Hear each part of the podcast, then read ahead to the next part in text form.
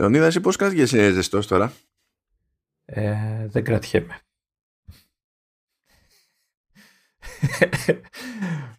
Τι σου πήρε αυτό?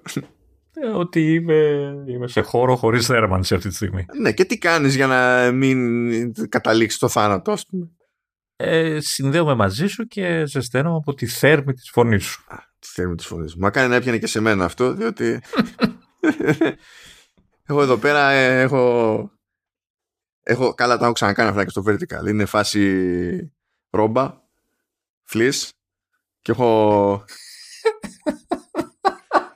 και έχω βάλει και κουβελί στα πόδια. Είμαι και τέτοιο. Ο κλαδόν πάνω στην καρέκλα και ο κουβελί στα πόδια. Σε παρακαλώ πολύ, μπορούμε αυτό το επεισόδιο να το γράψουμε με FaceTime video? Ότι θα ανοίξω την κάμερα και θα φανούν πράγματα. Όχι, εγώ να βλέπω. Τι, πώς θα βλέπεις, Ρεβίλε, πώς θα δεις, αφού ξέρεις ότι δεν θα φαίνεται. Σωστά, πάλι μύτη θα φαίνεται μόνο αυτό. Αυτό δεν είναι. Τι ήθελα να πω, ναι, κατάφερα και συνδέθηκα και σε είδα live στο τηλεμαραθώνιο που λέγαμε την άλλη φορά, εκεί γύρω στις 12. Μπράβο Εθήριο, να πούμε ότι πιάστηκε νέο ρεκόρ αυτή τη φορά, ήταν 36.000 παρακάτω ψηλά. Αυτό το παρακάτω ψηλά να το θυμάμαι του χρόνου, έτσι, δεν συγχωρώ κανέναν. Δηλαδή εμένα μου αρέσουν οι στρογγυλοί αριθμοί, δεν ξέρω τι κάνετε εκεί πέρα. Και εγώ το μόνο που μπορούσα από εκεί που σε έβλεπα, έστειλα ένα μήνυμα, ρε παιδί μου. Έτσι, απλά δεν μπορούσα να κάνω τώρα ολόκληρη διαδικασία, αλλά τουλάχιστον έστειλα ένα μήνυματάκι έτσι να παίζει. Δεν είμαι σίγουρος ότι σε είδα στο πάνελ εκεί. Ήταν και άλλοι δημοσιογράφοι. Τι εννοείς, επειδή ήταν πολλά τα tiles και. Όχι, ήταν πολλά τα tiles. Όχι, απλά ήταν ένα tile που μάλλον ήσουν εσύ μέσα, αλλά δεν μπορούσα να σε αναγνωρίσω. Δεν έκανε compute το μυαλό μου. Δηλαδή έβλεπα το tile και είχε φως. Α, ναι, εσύ. Είχα ανοίξει και πατσούρια για να μπαίνει φως μέσα. Γι' αυτό, εντάξει. Okay. Βάλε ότι έχεις συνηθίσει να βλέπεις τη μύτη μου, ξέρω εγώ, στην καλύτερη ή κάτι τέτοιο. Λες τώρα κάτι μου θυμίζει αυτός. Η μύτη φαίνεται αν είσαι πολύ κοντά στην κάμερα. Σκύβησε να δεις κανένα πλήκτρο και τέτοια. Και για μένα φαίνεσαι αν είμαι πολύ κοντά στην κάμερα. Κάπως έτσι γίνονται αυτά. Πολύ κοντά στην οθόνη, μάλλον. Τι άλλο ήθελα να σε ρωτήσω. Μήπως τώρα έτσι που γράφουμε για αυτά με ακούς καλύτερα Dolby Digital, στριμάρω πιο γρήγορα τη φωνή μου και έρχεται πιο, ξέρεις, GG, γιατί έκανα την τρίτη δόση του εμβολίου και μου είπαν ότι πιάνω καλύτερα τώρα όλα τα ραδιοκύματα. Κοίτα, εντάξει, δεν ξέρω, θα φανεί μετά, γιατί τώρα σε ακούω συμπιεσμένο εγώ. Δηλαδή είναι όπου βρίσκει ταβάνι το FaceTime που χρησιμοποιούμε για το audio. Νομίζω δεν θα χρειαστεί η RX αυτή τη φορά, τουλάχιστον το δικό μου κομμάτι. Γιατί κάνει τέτοιο, είσαι σε φάση 6G και κάνεις και μείωση θορύβου μόνο σου. Έτσι είναι. Με τρίτη δόση πια νομίζω μπορώ να ελέγξω ποιο είναι αυτό το προ που πήγε και ακούμπησε τον ήλιο που λένε που διάβαζα σήμερα. Εγώ φταίω. Τα κατάφερε με εμένα. Τι να πω, εντάξει, εγώ έχω κανένα μήνα μέχρι να έρθει η ώρα μου, δηλαδή το έχω κλείσει ρε παιδί μου, αλλά έχω κανένα μήνα. Γενικά κλείστε κι εσείς και πρωτίστως κλείστε αυτοί που δεν έχετε κάνει την πρώτη ή τη δεύτερη ακόμη, διότι δεν σας μπορώ άλλο. Δηλαδή πραγματικά, αν είστε και αυτούς, αν είστε και, πώς λέμε αυτούς τώρα, σκάλωσα, έλα. Τους αρνητές. Καλά αρνητές, ναι, αλλά μου αρέσει η οργάνωση που λέει θεματοφύλακες του συντάγματος. Α, ναι. Εγώ τους λέω θεματοφύλακες του τινάγματος. Να σου πω, είσαι και εσύ από αυτούς τους εγκάθους του συστήματος? Α, κοίτα, αν είσαι συστημικός όταν λες επιστήμη, πας κόψουμε λίγο κίνηση, τι λένε τα δεδομένα, ξέρω εγώ και τα λοιπά. Αν έτσι είσαι συστημικός, ναι, είμαι συστημικός. Για λέμε τα δεδομένα, όχι τα δεδομένα φανταζόμαστε. Και επίσης μάθετε στατιστική, το κερατό σας. Μάθετε λίγη στατιστική, τα basics. Επίσης δεν ξέρω αν είναι τυχαίο, αλλά μετά την τρίτη μου δόση άκουσα ότι είδανε και για πρώτη φορά καλύτερα τη μαύρη τρύπα που υπάρχει στο κέντρο του γαλαξία μας. Δεν ξέρω αν είναι όλα αυτά τώρα τυχαία. Ναι, εντάξει, και είδανε και το βούτυρο σε σχήμα Χριστού πάνω στο ψωμί. Ναι, εντάξει, okay, δεν είναι. Ξέρω εγώ τι διάλογο κάνανε. Α, παιδιά, ωραία. Λοιπόν, δεν είναι. Ξέρω ότι δεν ισχύει γενικά αυτό, έτσι, αλλά αν είστε στη φάση που σας έχει πει κόσμος καμιά φορά σε όλες αυτές τις ιστορίες ότι παιδιά ασχοληθείτε λίγο με το στατιστικό της υπόθεσης, να συνειδητοποιείτε όταν περνάνε αριθμοί μπροστά σας τι σημαίνουν μάλλον στο περίπου αυτό το πράγμα. Και είστε στη φάση ότι σιγά τώρα εγώ που δεν καταλαβαίνω, ότι μια χαρά έχω κτλ. Έχω ένα γρήγορο τεστ.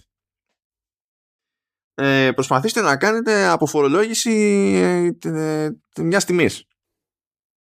Mm-hmm. Και αν αυτό που σας έχετε πρώτα στο μυαλό είναι ότι ποια είναι η τιμή αυτή, ποιο είναι το 24% της τιμής, είναι αυτό το, και το αφαιρώ από το σύνολο, πρέπει να ασχοληθείτε περισσότερο με μαθηματικά και στατιστική, γιατί είναι λάθος και είναι κλασικό λάθος αυτό. That's not how it works. Ωραία. Νομίζω θα πρέπει να βάλουμε και κανένα πίνακα τώρα στο επεισόδιο, έτσι, να κάνεις μαθήματα εντατικά και ταχύρυθμα. Η σωστή μέθοδος σε αυτή την περίπτωση είναι διαιρούμε με το 1,24. Αν σας ακούγεται περίεργο, I don't care, δεν υπάρχει debate. Έτσι, λυπάμαι. Όχι, κάτσε, περίμενε.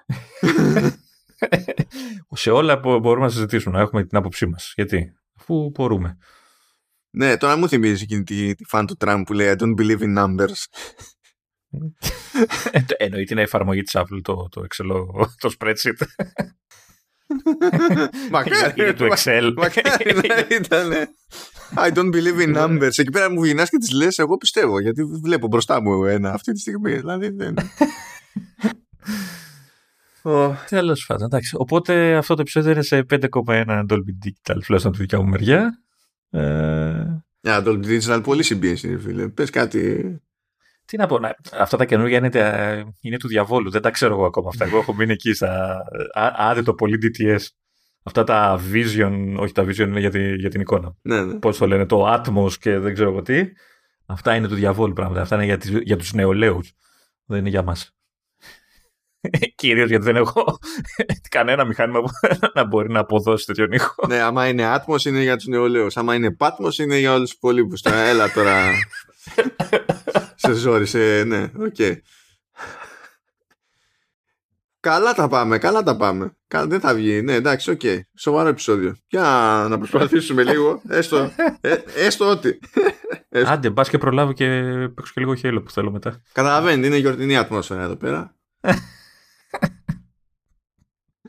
Οπότε για πάμε λίγο να το γιορτάσουμε με Apple TV Plus που είχαμε ησυχάσει και μετά δεν ξέρω τους έπιασε. Ησυχάσαμε. Ναι, τους έπιασε λίγο το πράγμα εκεί πέρα και έχουμε αρκετά πραγματάκια. Οπότε let's πάμε. Έχουμε πρώτα απ' όλα νέες παραγωγές. Ανακοίνωσε λοιπόν η Apple ότι θα σκάσει σειρά για παιδιά, live action, σειρά για παιδιά, στο Apple TV Plus, το Surfside Girls, που έχει να κάνει με δύο κοπέλες που είναι, νομίζω περίπου στην εξοχή, κάθονται, εξερευνούν την περιοχή, βρίσκουν, λέει, ένα βαγισμένο πειρατικό, βρίσκουν και ένα φάντασμα. Η μία είναι της λογικής, του στυλ δεν μπορεί, κάποια λογική και επιστημονική εξήγηση υπάρχει γιατί βλέπουμε αυτό το φάντασμα, ξέρω εγώ, ή ότι είναι αυτό, αν είναι φάντασμα. Η άλλη είναι ότι ναι, υπάρχουν φαντάσματα και πρέπει να βρούμε όμως τι μυστήριο έχει παίξει με την όλη φάση και τα λοιπά. Και πάει λέγοντας. Τώρα πότε θα βγει αυτό δεν ξέρω, δεν βλέπω να έχει κάποια ημερομηνία, αλλά είναι μια καινούργια παραγωγή από Apple μεριά. Συνεχίζοντας τα καινούρια, στα χέρια της Apple περνάει το Bad Blood. Το Bad Blood είναι μια παραγωγή για την οποία δεν γίνεται λόγος πρώτη φορά. Είναι παραγωγή της Legendary. Η Apple θα είναι συμπαραγωγός. Τα δικαιώματα που πήγαν στη Legendary, νομίζω τότε, πουλήθηκαν το 2016. Υποτίθεται ότι στείνεται εδώ και καιρό, ρε παιδί, με αυτό το πράγμα.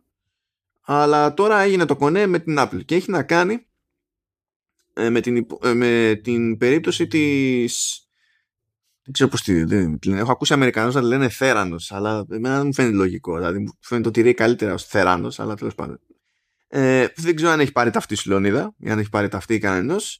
Η, ας πούμε, Theranos ήταν μια εταιρεία που έταζε κάτι αδιανόητα πράγματα του στυλ ότι θα μπορούμε να παίρνουμε μία σταγόνα αίματος και να κάνουμε σχεδόν τα πάντα όλα από τεστ, από εξετάσεις, για να βρούμε το ό,τι να είναι, ξέρω εγώ, αντί να παίρνουμε ποσότητα αίματος που χρειάζεται συνήθως για να κάνουμε τις διαφορετικές ξεχωριστές αιματολογικές εξετάσεις και να εξετάσουμε για διαφορετικά ζητήματα, για άλλες τιμές κτλ. Οπότε ήταν ένα ζήτημα ευκολίας, ότι θα είχαν δικό τους χαρτούρι για την περίσταση και. Και κάπου τώρα που τα συζητάμε αυτά τα πράγματα είναι περίπου στα τελειώματα και αντίστοιχη δίκη με κατηγορούμε την Elizabeth Holmes, η οποία ήταν CEO της εταιρείας. Άρα υποθέτω ότι λέγαν μπουρδες. Όταν πέρα για πέρα μπουρδες. Του στυλ δίνανε αποτελέσματα που δεν είχαν βγει καν από δικό τους hardware, γιατί το δικό τους hardware στην ουσία δεν έκανε αυτό που τάζανε. Διάβασα μια περίπτωση που είχαν στείλει σε κάποια αποτελέσματα σύμφωνα με τα οποία φαινόταν ότι είχε καρκίνο, το οποίο δεν ίσχυε. Τι ωραία.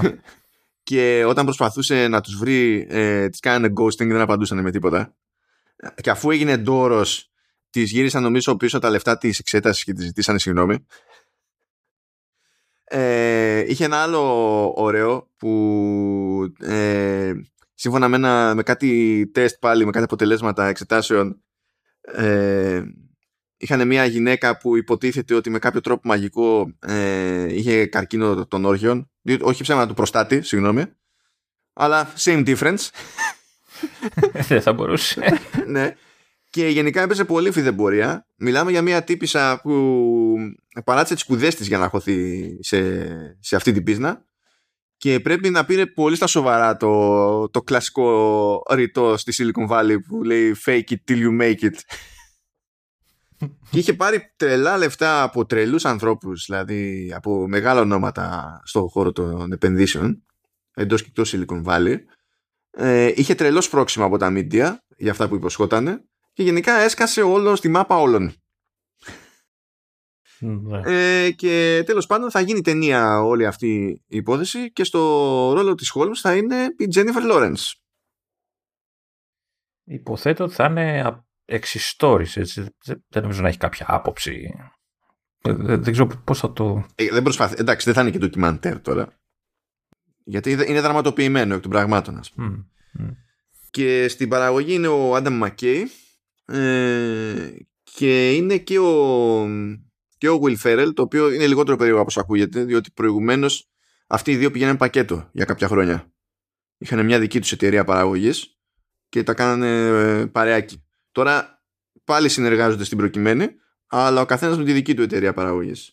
Αλλά anyway, χαμός. Αυτοί οι δύο, Legendary, Apple Original Films, και δεν έχει σημασία. Αλλά αυτό μπορεί να έχει ζουμί. Αν κάποιος αναρωτιέται για το δηλαδή πώς μπορεί να κινηθεί τέλος πάντων όλη αυτή η φάση από άποψη ποιότητας αποτελέσματος, υπάρχει κάτι φρέσκο που μπορείτε να δείτε, να πάρετε μια ιδέα. Είναι το Don't Look Up που έσκασε τώρα Netflix, νομίζω ότι είναι και παραγωγή Netflix, που είναι πάλι του McKay, και αυτό, εντάξει, δεν προσπαθεί να ακολουθήσει πραγματικά γεγονότα, θα καταλάβεις γιατί, Λεωνίδα, γιατί είναι σάτιρα περί κλιματικής αλλαγής σε ένα φανταστικό ενδεχόμενο που απειλείται η γη από έναν μετεωρίτη που έχει μέγεθος του όρους του Everest. Ναι. Που εκεί πέρα έχει ένα άθλιο cast, το Don't Look Up. Είναι Ντικάπριο, Στριπ, Μπλάνσετ, Σαλαμέ. Ναι, είναι όλοι άχρηστοι. Εντάξει, μ' αρέσει που δίνουν ευκαιρίες σε νέα ταλέντα. Αυτή η Blanket είναι καλή. Ναι, δεν ξέρω αν είναι σαν και αυτή που έχω στα πόδια μου εδώ πέρα. Ναι. Αλλά πάμε παρακάτω, για τα χτυπήματα συνεχίζονται. Έτσι κι αλλιώς υποτίθεται ότι η Apple έχει πάρει το Killers of the Flower Moon του Scorsese. Τώρα κάνει και καπάκι άλλο Κόνα με Σκορσέζε. Δεν ξέρω. Μέχρι τα, αγαπιούνται. Μέχρι τα 120 θα γυρίζει. Δεν ξέρω τι συμβαίνει. Αλλά θα παίξει, λέει, στην ουσία θα είναι biopic. Μιλάμε πάλι για ταινία, δηλαδή. Που δεν είναι δραματοποιημένο πάλι. Δραματοποιημένη εξιστόρηση, δεν είναι ντοκιμαντέρ. Και θα έχει να κάνει με τους Grateful Dead. Και στο ρόλο του Τζέρι Γκαρσία, το οποίος μας άφησε χρόνους το 1995, θα είναι ο Τζόνα Χιλ, ο οποίος είναι επίσης νέος αγαπημένος του Σκορσέζε μετά από την εμπλοκή του σε προηγούμενη παραγωγή του. Νομίζω στο Wall Street πρέπει να ήταν εκεί πέρα που έκαναν το πρώτο κονέ. Όπως αντιλαμβάνεστε, έχει να κάνει με το band. Ενδιαφέρον πρέπει να είναι αυτό αρκετά. Ναι, και θα καταπιάνεται με την εποχή της δεκαετίας του 60 που παίζει εκεί πέρα το psychedelic counterculture.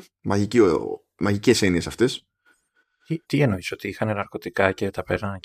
Το psychedelic είναι το σαφές μέρος αυτής της φράσης. Το counterculture, δηλαδή, ξέρεις, σαν αντικουλτούρα, ναι, τι είναι αυτό? Κουλτούρα είναι και αυτό. Τι είπα, αντικουλτούρα. Τέλος πάντων. Anyway. Δεν ξέρω πώς θα το χειριστεί αυτό το πράγμα. Πάντως δεν είναι πρώτο μπλέξιμο του Σκορσέζε. Έχει ξαναγυρίσει πράγματα για μουσική, ας το πούμε έτσι. Και έχει κάνει και ντοκιμαντέρ για Grateful Dead. Δηλαδή το 17, το Long Strange Trip. Αλλά εκεί ήταν ντοκιμαντέρ. Δεν ξέρω τώρα αν έχει την εμπειρία για να κάνει κάτι τέτοιο. Δεν ξέρω, ας του δώσουμε μια ευκαιρία. Εντάξει, είπαμε, τα νέα ταλέντα είναι μπροστά πάντα. Τώρα ξεφεύγουμε από τις προστίκες και έχουμε ανανεώσεις. Πάει για δεύτερη σεζόν λοιπόν το Invasion. Που ακόμη δεν έχω... εσύ το είδες τελικά και σ' άρεσε? Το είδα... δεν ξέρω. Ναι. Ναι, μου άρεσε. Δηλαδή με κράτησε. Δεν ξέρω αυτή η σειρά. Υποτίθεται εξωγήινη, invasion, ξέρεις. Μπαίνεις με συγκεκριμένες απόψεις στη σειρά και ξαφνικά συνειδητοποιήσω ότι είναι μια σειρά που έχει γίνει ένα invasion το οποίο γίνεται παράλληλα από αυτό που σου δείχνουν. Και κάπου εκεί παίζουν και κάτι εξωγήινη, αλλά για κάποιο λόγο από ένα σημείο και μετά σε κρατάει, έχει αγωνία, δηλαδή το καταφέρνει. Και είμαι σίγουρος, ήθελα να έχει δεύτερη σεζόν, γιατί είναι σαν να μην τους έφτανε, δεν ξέρω. Εγώ φοβάμαι να το βάλω το δω, γιατί σου έχω πει, έχω αδυναμία στην πρωταγωνίστρια και άμα είναι μάπα θα ξενερώσω. Δεν το λες μάπα, δεν ξέρω τι περιμένεις να δεις. Εμένα στην αρχή σου λέω, όχι κακοφάνηκε, με παραξένεψε ο τρόπος που το προσέγγισε το όλο θέμα και για τα πρώτα επεισόδια ήταν και λίγο χαλαρό, να το πω έτσι, ήταν λίγο κάπως, αλλά μετά έδειχνε σημεία που θα μπορούσε να είναι πολύ δυνατά, ρε παιδί μου. Γενικά δεν ξέρω, εμένα με τράβηξε αυτή η σειρά, δεν ξέρω. Θα δούμε, θα δω αν τα καταφέρω ποτέ να το προλάβω, γιατί έτσι κι αλλιώς βλέπω 1 δισεκατομμύριο σειρές. Λοιπόν, έχουμε και άλλη ανανέωση. Πάει για τέταρτη σεζόν το Σέρβαν του Σιάμαλαν. Έχει καταφέρει η μία φορά στη ζωή του που έχει στεριώσει ο Σιάμαλαν. Ναι, και έχουμε.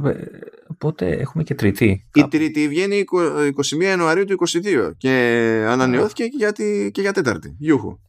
Σχετικά κοντά. Okay. Αυτό κι αν είναι. Πώς το είπες πριν, psychedelic. Εντάξει, είναι Σιάμαλαν. Αυτό είναι. Νορμάλ δεν θα είναι ποτέ, ας πούμε. Και τι άλλο έχουμε? Πήρε ημερομηνία για το Suspicion. Έχουμε αναφερθεί και άλλη φορά στο Suspicion. Είναι σειρά, σκάει 4 Φεβρουαρίου του 2022. Το πιο έτσι αναγνωρίσιμο πρόσωπο εδώ πέρα είναι η Ούμα Θέρμαν. Υποτίθεται ότι ο γιος της πέφτει θύμα απαγωγής. Είναι σε βρετανικό περιβάλλον το πράγμα. Γενικά υποτίθεται επίσης ότι υπάρχουν 4 Βρετανοί ύποπτοι. Και είναι μετά, καταλαβαίνετε πώς πάει το πράγμα. Ένας τους ξέρει. Αλλά το κεντρικό κόνσεπτ είναι γνώριμο που το έχουμε ξαναδεί. Θα δούμε. Όλα κρέμονται από την εκτέλεση σε τέτοιες περιπτώσεις έτσι κι αλλιώς. Αλλά τέλος πάντων βγαίνει 4 Φεβρουαρίου του 2022. Και από εδώ και πέρα, έτσι, για να τελειώσουμε με Apple TV Plus. Καλή και αυτή η ούμα θέρμα, όπως λένε, έτσι μου φαίνεται. Ναι, ναι, ναι, καινούριο όνομα. Ναι. Εκεί οι προοπτικές. Ναι. Δεν ξέρω, δηλαδή το μόνο που θυμάμαι είναι ότι μέχρι πρώτης, ας πούμε, είχε κάνει ταραβέρ για μένα Βασίλη. Ναι, αλλά νομίζω δεν πήγανε καλά στα σχέση. Κάτι δεν. Έληξε άδοξα και έτσι. Ναι. Και τώρα ένα πράγμα που πραγματικά δεν καταλαβαίνω ακριβώς, ίσως επειδή δεν είμαι εξοικειωμένος με την AFI. Λοιπόν, AFI είναι το American Film Institute. Λέει ότι διάλεξε 4 Apple Originals, για ταινίες μιλάμε τώρα, το Coda, το The Tragedy of Macbeth που βγήκε πρόσφατα. Και σειρές Ted Lasso και Smigadoon. Ως AFI on Oris, που είναι σαν να βγάζει και καλά, σαν να ξεχωρίζει τα καλά του έτους, ας πούμε, κάπως έτσι, αλλά χωρίς συγκεκριμένο χαρακτηρισμό. Σαν τιμητική διάκριση, να υποθέσω, κάτι τέτοιο. Ναι, ναι, δεν είμαι σίγουρος το πώς λειτουργεί το πράγμα. Λέει ότι λέει στα AFI Awards, λέει, ξεχωρίζουν 10, λέει, ταινίες και 10 σειρές. Τώρα κοίτα, κατά μία έννοια μπορείς να πεις ότι, ξέρεις, 2 στα 10 είναι Apple και στη μία κατηγορία και στην άλλη κατηγορία. Αλλά τώρα ξέρω εγώ σε τι μεταφράζεται αυτό, δεν έχω ιδέα. Ναι, και κακό για μια υπηρεσία νεαρά και με λίγο περιεχόμενο ουσιαστικά. Ναι, εντάξει, δεν αντιλέγω, απλά δεν έχω ιδέα πραγματικά τι βαρύτητα έχουν αυτά. Ναι, αν το ένα από αυτά είναι το Ted Lasso, νομίζω ότι σταματάμε γενικά. Όχι, το Ted Lasso γενικά δικαιούται random stuff, δεν έχει σημασία. Δικαιούται και ξαφνική δωρεάν συνδρομή σε γυμναστήριο, συμμετοχή σε δοκιμή νέας γεύσης τσίτος και ό,τι να είναι, δεν έχει σημασία. Τα πάντα δικαιούται το Ted Lasso. Ωραία, διαφημίσεις που κάνεις, πολλά λεφτά μιλάμε. Ναι. Μιας και είπες πολλά λεφτά, πάμε μια γρήγορη αναφορά εκεί στην προσθήκη στο Apple Arcade που είναι πάλι Plus, οπότε δεν θα ασχοληθούμε ιδιαίτερα. Οπότε έχουμε διακοπές. Έχουμε το Splitter Critters Plus. Εντάξει, νομίζω πιο κλασικό mobile πεθαίνεις παιχνίδι, έτσι, δηλαδή είναι τελείως κλασική συνταγή, puzzle game εγώ θα το έλεγα, έτσι, ναι. Όπου ο παίκτης έχει μια πίστα, έχει ένα, τι είναι αυτό τώρα, blob, τι είναι, δεν ξέρω, ένα critter τέλος πάντων που πρέπει να το οδηγήσει στην έξοδο. Και για να το κάνει αυτό, ουσιαστικά σκίζει κομμάτια της πίστας και τα ενώνει σε άλλα σημεία διαφορετικά, ώστε να δημιουργήσει μια διαδρομή που θα μπορέσει να ακολουθήσει το πλάσμα για να φτάσει στην όποια έξοδο. Εννοείται ότι αρχίζει και η δυσκολία ανεβαίνει σιγά σιγά, εμπόδια, περίεργη διάταξη των πιστών, εχθροί, διάφορα τέλος πάντων. Όπως να περιγράφει το inbox μου είναι.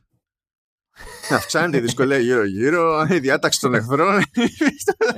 Σκίζεις την οθόνη εσύ και κολλάς κομμάτια της. Ωραίο είναι, μην με παρεξηγείτε, είναι ωραίο, καλοφτιαγμένο δείχνει. Δεν έπαιξα όσο θα έπρεπε για να μιλήσω παραπάνω, γιατί εντάξει, είναι πλάς η έκδοση, οπότε είναι γνωστό παιχνίδι, δηλαδή υπήρχε παλιότερα. Ναι, και απλά μπήκε στην υπηρεσία και ακριβώς επειδή μπήκε ως είχε. Ως είχε από άποψη τεχνική, είναι μόνο για iPhone και iPad. Δεν είναι δηλαδή ούτε σε TV τρέχει, ούτε κοίτα, σε Mac. Σου λέω, έχει έξυπνη ιδέα, δηλαδή αυτό με το που σκίζεις κομμάτια από την πίστα. Το λέω σκίζεις γιατί έτσι είναι το εφέ, έτσι κάνει ρίπ ουσιαστικά. Split, και από εκείνη το split ουσιαστικά. Είναι έξυπνη ιδέα, απλά είμαι σε φάση που δεν με τραβάνε τέτοια πράγματα αυτή τη στιγμή, δηλαδή. Okay. Fair enough. Πάει λοιπόν για το Apple Arcade.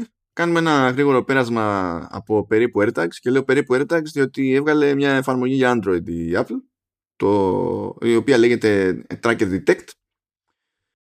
Και στην ουσία δίνει το περιθώριο σε κατόχους Android smartphone να μπορέσουν να κάνουν scan τριγύρω τους για AirTags, ώστε να μπορούν και οι ίδιοι να αντιληφθούν αν έχουν στα πέριξ κάποιο ξένο AirTag που δεν πρέπει να έχουν. Είτε από λάθος, είτε επειδή κάποιος προσπαθεί να τους τη στήσει ή δεν ξέρω και εγώ τι. Ήταν ένα από τα παράπονα που τρέχανε με τη λογική ότι αν είχες Apple hardware μπορούσες να σκανάρεις, ενώ αν δεν είχες τηλέφωνο Apple στην ουσία και ο άλλος χρησιμοποιούσε AirTag καθώς στον άξονα. Ναι, υποθέτω ότι η εφαρμογή θα ξέρει και αν είναι δικό σου ή όχι. Αν δεν έχεις εσύ κάποιο AirTag για κάποιο λόγο. Μα κοίτα, επειδή έτσι κι αλλιώς τα AirTags δεν συνεργάζονται με Android, ναι, νομίζω ότι όλα unknown θα του φαίνονται. Αλλά να πούμε πάντως ότι δεν μιλάμε μόνο για. Δεν είναι ότι ανιχνεύει μόνο AirTags. Ανιχνεύει και οτιδήποτε ανάλογο των AirTags που έχει κανονική υποστήριξη για Find My. Οπότε για κάτι trackers, ξέρω εγώ, της Chipolo που έχουν υποστήριξη Find My, θα μπορούν να ανιχνεύονται και αυτά από την εφαρμογή. Στην ουσία, αν είναι κάποιο είδους tracker με υποστήριξη για το Find My API της Apple, θα μπορεί να ανιχνευθεί με το Tracker Detect της Apple. Ποιος θα έφαγε τώρα λίγο πριν τις γιορτές του να βγάλει εφαρμογή για το Android? Ποιος τράβηξε έτσι το short end of the stick που λένε και πάλι? Εντάξει, είδαν την κρίνια. Αλλά έπρεπε, εντάξει, έπρεπε. Μα, εντάξει. Έπρεπε. Πάμε λίγο στα νομικά. The fun continues. Για σένα, γιατί εμείς βαριόμαστε. Βαριέσαι, εντάξει. Έχουμε κάτι το οποίο δεν έχει πολύ ζουμί. Είναι απλά μια κίνηση που γίνεται από το Αμερικανικό Υπουργείο Εργασίας, που λέει τέλος πάντων ότι ξεκινά έρευνα στην Apple. Είναι μετά από καταγγελίες της Ashley. Δεν ξέρω από πού είναι εν τω μεταξύ, γιατί έχει G και J στην αρχή. Είναι G-J-O-V-I-K. Ας πούμε ότι είναι Jovic, κάτι τέτοιο. Ας ελπίσουμε ότι είναι σαν DJ τύπου Georgievich και τέλος πάντων τώρα το κάνουμε έτσι. Έστω ότι. Δεν ξέρω πώς θα το διαχειριστώ αυτό. Τέλος πάντων έκανε καταγγελίες παντού η συγκεκριμένη, θεωρώντας ότι απολύθηκε από την Apple. Η απόλυσή της τέλος πάντων από την Apple ήταν αντίπινα, επειδή στην ουσία ξεκίνησε ένα ρεύμα η ίδια μέσα που οδήγησε στη δημιουργία του Apple II για θέματα διακρίσεων και παρενοχλήσεων και τα λοιπά εντός της Apple, και δεν συμμαζεύεται. Όταν λες Apple II εννοείς όπως λέμε το Me Too? Δεν μιλάς για το... Ναι. Δεν εννοώ για το δημιούργημα του Όσνιακ, όχι, δεν λέω αυτό. Και θα δούμε που θα πάει αυτή τώρα, γιατί εγώ δεν έχω εικόνα. Καθόλου δεν έχω εικόνα. Για το ποιος έχει δίκιο, ποιος δεν έχει δίκιο σε αυτή την περίπτωση. Αλλά είναι άλλο ένα μέτωπο που ανοίγει και θα δούμε που θα βγάλει. Κατά τα άλλα, επιστρέφουμε έτσι λίγο στα γρήγορα στην κόντρα με την Epic, διότι κατάφερε οριακά στην κόψη του ξηραφιού η Apple να πάρει παράτα για την αλλαγή που είχε απαιτήσει η δικαστής, που έλεγε ότι πρέπει τέλος πάντων από κάτι έπρεπε, καταληκτική ημερομηνία ήταν η 9η Δεκεμβρίου, έπρεπε η Apple να αρχίσει να επιτρέπει σε developers να έχουν links και τα λοιπά προς εναλλακτικά συστήματα πληρωμών και τα συναφή, και πήρε παράταση τελικά μετά την πρώτη άρνηση. Ξέρουμε μέχρι πότε? Κοίτα, στην ουσία είναι άγνωστο το μέχρι πότε, διότι η παράταση έχει το σκεπτικό ότι δεν κάνουμε τίποτα μέχρι να τελεσυδικήσει, επειδή έχουν ασκηθεί και εφέσεις. Okay. Τώρα, οπότε εξαρτάται από το πόσο γρήγορα θα προχωρήσουν οι εφέσεις. Από εκεί κρέμεται. Άμα κάνουν αιώνες, τότε... Είναι στην Ελλάδα τα δικαστήρια. Δεν είναι στην Ελλάδα τα δικαστήρια, αλλά και εκεί δεν πηγαίνουν τόσο γρήγορα. Δηλαδή έχεις να κάνεις με γαϊδούρια. Αυτοί κάθε φορά, δηλαδή, τόσο που θα έχουν μια αντιδικία δύο μεγάλες εταιρείες για το τι χρώμα έχει μια πατάτα, και θα φέρουν 24 ειδικούς και ειδικές οργανώσεις και άμικους briefs και δεν ξέρω εγώ τι, ας πούμε. Και τι είναι πατάτα, potato ή ποτάτο... Δεν ξέρω πώς τα λένε. Και η βότκα που είναι από πατάτα θεωρείται πατάτα, είναι τέτοιο. Δηλαδή είχαν την ιδιότητα. Αν είναι κακής ποιότητας είναι πατάτα. Ναι. Και τέλος πάντων είναι αυτό, εντάξει. Δηλαδή δεν πρόκειται να αλλάξει κάτι άμεσα. Τώρα το ζήτημα σε αυτή την περίπτωση, γιατί έλεγε η Apple τέλος πάντων ότι το να το κάνουμε αυτό και τόσο γρήγορα είναι δύσκολο κτλ. Το οποίο είναι λίγο αστείο. Αλλά το ζήτημα ταυτόχρονα δεν είναι ότι προσποιούνται ότι δεν μπορούν να βάλουν ένα κουμπί μέσα ή δεν μπορούν να αφήσουν τους developers να βάλουν ένα link. Δεν είναι αυτό. Το ζήτημα είναι ότι, όπως είδαμε και στο παράδειγμα της Google στην περίπτωση της Κορέας, είναι ότι το ότι θα σε αφήσει να χρησιμοποιήσεις ένα εναλλακτικό σύστημα πληρωμών δεν πάει να πει ότι δεν θα σου παίρνει, δεν θα παίζει κράτηση. Οπότε το δύσκολο δεν είναι το μπαίνει το δύσκολο, τέλος πάντων. Ας το πούμε, ότι το ζήτημα δεν είναι το τι κόπος χρειάζεται για να μπει κάπου ένα κουμπί. Το ζήτημα είναι τι κόπος χρειάζεται, ώστε όταν πηγαίνει μια πληρωμή μέσω αυτού του κουμπιού, η Apple να παίρνει και πάλι κάποια συγκεκριμένη προμήθεια από το σύνολο. Το οποίο λογιστικά και τεχνικά είναι πιο πολύπλοκο. Το αν είναι όσο πολύπλοκο λέει η Apple, ποτέ δεν είναι έτσι. Υπερβάλλουμε όλοι στα δικαστήρια και τέτοια συζήτηση. Εγώ νομίζω ότι γίνεται αυτό που είχες πει πιο παλιά, ότι ξέρεις, αν μπορεί να το τραβήξει, θα το τραβήξει όσο που δεν πάει. Έτσι, δηλαδή. Ναι, θα το πάει μέχρι τα κρύων. Δεν έχει χιούμορ. Μιλάμε τώρα για την εταιρεία που δεν συνεργάζεται με την Nvidia και από ό,τι φαίνεται δεν θα ξανασυνεργαστεί ποτέ, επειδή όσο ζούσε ο Jobs είχε γίνει παρόλα με MacBook και τον είχαν φάει στο service και δεν τους το συγχωρήσανε ποτέ. Τώρα ο Jobs δεν υπάρχει και εξακολουθεί η εταιρεία και κρατάει το μανιάτικο. Είναι... Απλά δεν είναι. Ναι, θα δούμε. Anyway. Και προχωράει καθ' το Siri. Λύπια. Θα δούμε παιχνίδια με Unreal Engine στο App Store. Ναι, θα δούμε. Αυτό δεν απαγορεύεται. Σωστό και αυτό. Αυτό δεν απαγορεύεται. Μπορεί να μαυρίζει το λογότυπο όμως της Epic από κάτω, ξέρεις, να είναι. Όπως δεν ανέφερε την Intel στις παρουσιάσεις. Από γνωστή εταιρεία του χώρου. Πάμε λοιπόν, φύγανε και αυτά. Τώρα έχουμε εδώ πέρα, τι είναι, δεν ξέρω. Είναι για... Δεν ξέρω αν τα έχεις βάλει για να κυλήσει δάκρυ ή όχι. Για πες. Έχουμε κάποια θέματα από Riddle εδώ πέρα που είναι από τις αγαπημένες εταιρείες του Λεωνίδα. Ναι. Ναι. Βασικά ήταν σοκ. Έτσι, γιατί εγώ κακομοίρης από τις σπάνιες φορές που κοίταγα για update χθες εφαρμογών, που δεν το κάνω συχνά όπως ξέρει ο κόσμος, έσκασε update για Printer Pro και Scanner Pro. Είναι δύο από τις εφαρμογές της Riddle. Το όνομα καταλαβαίνει κατευθείαν τι κάνει κάθε μία, έτσι. Το κακό είναι ότι το update του Printer Pro έλεγε απλά goodbye, έτσι. Και ότι ουσιαστικά μετά από 11 χρόνια κυκλοφορίας της εφαρμογής και 5 εκατομμύρια downloads, αποφασίσαν να την διακόψουν την υποστήριξη και την ανάπτυξη της εφαρμογής, που σημαίνει ότι μας αφήνουν λίγο στα κρύα του λουτρού όσον αφορά τις εκτυπώσεις σε εκτυπωτές που δεν υποστηρίζουν AirPrint.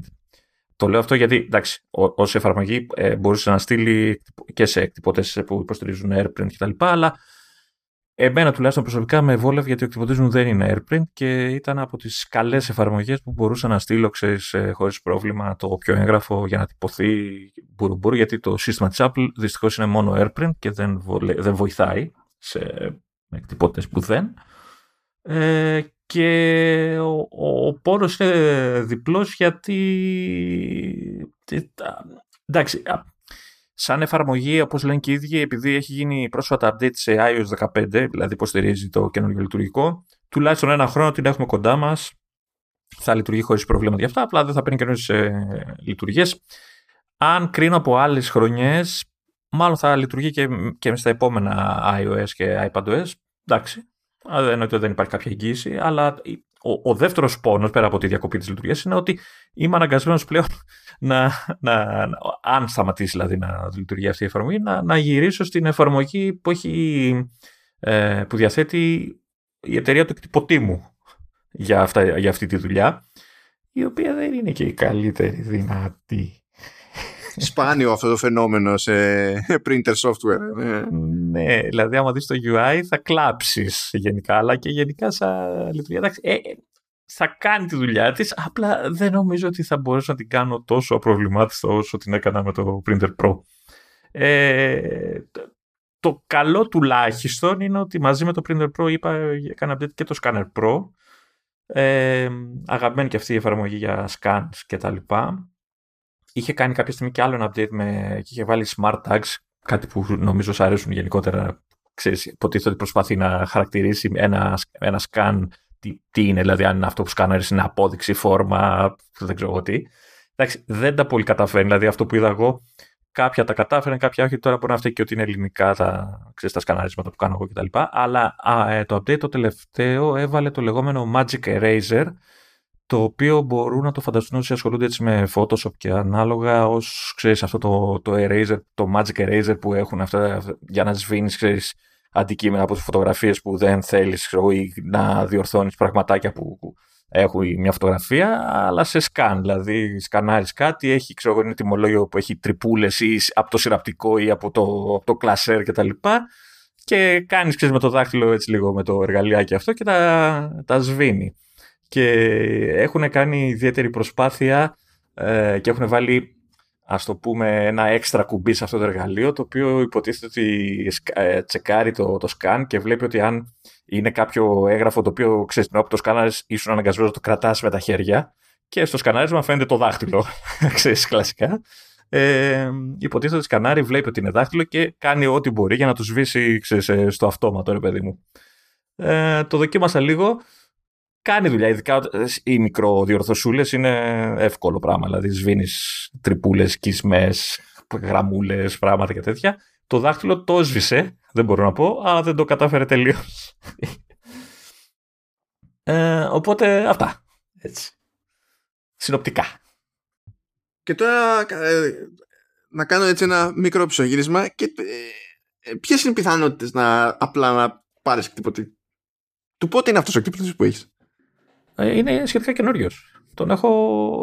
εντάξει. Επιδείξεις τα 2 χρόνια της καραντίνας είναι... δεν έχουν γίνει ποτέ. Όχι, ξέρεις ότι έχω τίποτα και τον χρησιμοποιώ και γενικότερα κτλ. Και τότε είχα πει, ξέρεις, μην δώσω παραπάνω λεφτά, γιατί για κάποιο λόγο ό,τι είχε AirPrint τότε ήταν πιο ακριβό από το αντίστοιχο μη AirPrint. Και αφού είχα, ξέρεις, εφαρμογή που μπορούσα να κάνω τη δουλειά μου, είπα να γλιτώσω ένα φράγκο. Τώρα θα παίζω με τις εφαρμογές της εταιρείας. Άντε να μην πω ποια είναι, έτσι. Για το... Καλά, δεν είναι, σιγά, πες. Γιατί είναι, άμα... Τι σημασία έχει. Λες και υπάρχει εταιρεία που βγάζει εκτυπωτές και έχει εκπληκτικό software για τέτοια utilities, ας πούμε. Έλα τώρα, εντάξει. Εντάξει, είναι της Epson. Μια χαρά είναι εκτυπωτές. Αυτό δεν σημαίνει τίποτα για το software, ως συνήθως. Ναι, αυτό. Εντάξει, όχι. Βόλευε πολύ αυτή η εφαρμογή. Είχε και άλλα πράγματα και τα πέταξε, δεν τα πολύ χρησιμοποιούσα. Δηλαδή, είχες τρόπο να στείλει site κατευθείαν για εκτύπωση, ξέρεις, μέσα από το. Βάζοντας μια παράμετρο στο web address κτλ. Και είχε διάφορα καλούδια, έτσι όπως άρεσε ο όρος να τον λέω. Θέλω να σου πω στα γρήγορα κάτι που φαντάζομαι ότι θα σε χαροποιήσει, αν και δεν πρέπει. Θυμάσαι που λέγαμε για τα καινούργια Mac Pro, γιατί είναι HDMI 2 και δεν είναι 2.1 και τα λοιπά. Το είδα. Τώρα είναι 2.1, Λεωνίδα. Ποιος κερδίζει? Είτε της αρέσει είτε δεν της αρέσει, είναι 2.1. Αυτή και να βγάλει ταυτότητα και να λέει να εδώ γράφει 2, θα της λέμε όχι, εσύ δεν ξέρεις. Ναι. Αυτό βέβαια δεν σημαίνει ότι θα υποστηρίζει ότι υποστηρίζει το 2.1, έτσι. Όχι, αυτό απλά σημαίνει ότι στο HDMI Forum είναι ηλίθιοι. Αυτό σημαίνει. Που δεν είναι ηλίθιοι βασικά, γιατί απλά λυγίσανε στην πίεση των τμήματων marketing των μελών τους, ας πούμε, και τα κάνανε σκατά. Ναι, γιατί εγώ έτσι όπως το είδα, συνειδητοποίησα ότι με δυσκολεύει αυτή η αλλαγή, δεν με διευκολύνει. Έτσι, δηλαδή... Εντάξει, είναι above and beyond. Για να τα πούμε απλά έτσι, πλέον δεν μπορεί να υπάρχει θύρα 2, έκδοση 2, διότι το HDMI Forum δεν κάνει certify πλέον τις εκδόσεις 2, οπότε οτιδήποτε είναι 2 ή θα ήταν 2 ή θα μαρκεταριζόταν ως 2, πλέον είναι 2.1, χωρίς καμία υποχρέωση να υποστηρίζει οποιαδήποτε λειτουργία του 2.1. Τουλάχιστον, παιδί μου, ας λέγανε ότι ξέρεις τι... Βάλτε και κάτι, μην τα βάλετε όλα. Κάτι. Όλα τα καινούρια δηλαδή του 2.1 θεωρούνται optional. Όλες οι θύρες 2 μπορούν να μαρκεταριστούν ως 2.1 και γελάω με τη δήλωση, τη διευκρινιστική δήλωση του HDMI Forum που λέει ότι εναπόκειται στους κατασκευαστές να εξηγήσουν στον καταναλωτή, να επικοινωνήσουν με ακρίβεια τα πράγματα στον καταναλωτή. Καλά, εντάξει. Ναι, okay. Εντάξει. Το θέμα είναι ότι αυτό το πράγμα λειτουργεί και αντίστοιχα. Γιατί ναι, μεν αυτοί που είχαν δύο χαίρονται τώρα, έτσι, γιατί θα πουλάνε μουρί. Αυτοί δεν κερδίσανε τίποτα και αυτοί που θέλουν τα χαρακτηριστικά που ήταν ταυτισμένα με 2-1 θα τους βγαίνει η πίστη για να καταλάβουν που θα τα βρουν.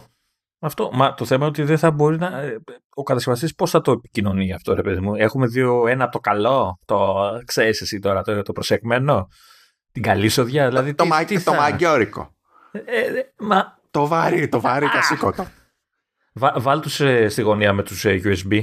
Εκεί που τους έχουμε τιμωρία όλοι. Ναι, άλλη γαμάτι. Ναι, τώρα αυτό έγραφα χτες σε Facebook και τέτοια. Λέω, τώρα βρήκα έναν ανταγωνισμό. Δηλαδή έχουμε δύο διεθνή σωματεία κλόουν. Είναι. Δεν υπάρχει. Πραγματικά, δηλαδή, θα θες να ψάξεις να βρεις τηλεόραση και να πεις εγώ HDMI 2.1, οκ, έχει, ξέρω τι, νομίζω VRR και αυτά δεν υποστηρίζουν τα 2.1 συνήθως. Ναι. Αν και το VRR μπορείς να το βάλεις να είναι και στο 2, ρε παιδί μου. Μπορείς να το κάνεις προς τα πίσω. Είχες μια εγγύηση ότι θα έχει και τέτοιες λειτουργίες, ρε παιδί μου, η τηλεόραση, και τώρα θα ψάχνεσαι, θα σου λέει 2-1 γιατί πουλάμε μουρή και δεν θα ξέρεις αν όντως είναι 2-1, έτσι. Δεν ξέρω αν θα πρέπει. Λογικά οι κατασκευαστές που έχουν όντως 2-1 θα πρέπει να αναλύουν από κάτω τα αυτονόητα, έτσι, ότι υποστηρίζει όλα αυτά. Ναι, αλλά το πρόβλημα είναι ότι όλοι οι άλλοι θα πουλάνε τρέλα. Το ξέρεις ότι θα πουλάνε τρέλα. Έτσι κι αλλιώς τόσο καιρό, ας πούμε, σε τηλεοράσεις. Έβρισκες, ξέρω εγώ, και είχαν 4 εισόδους HDMI και σου λέγανε 2-1 είναι η μία.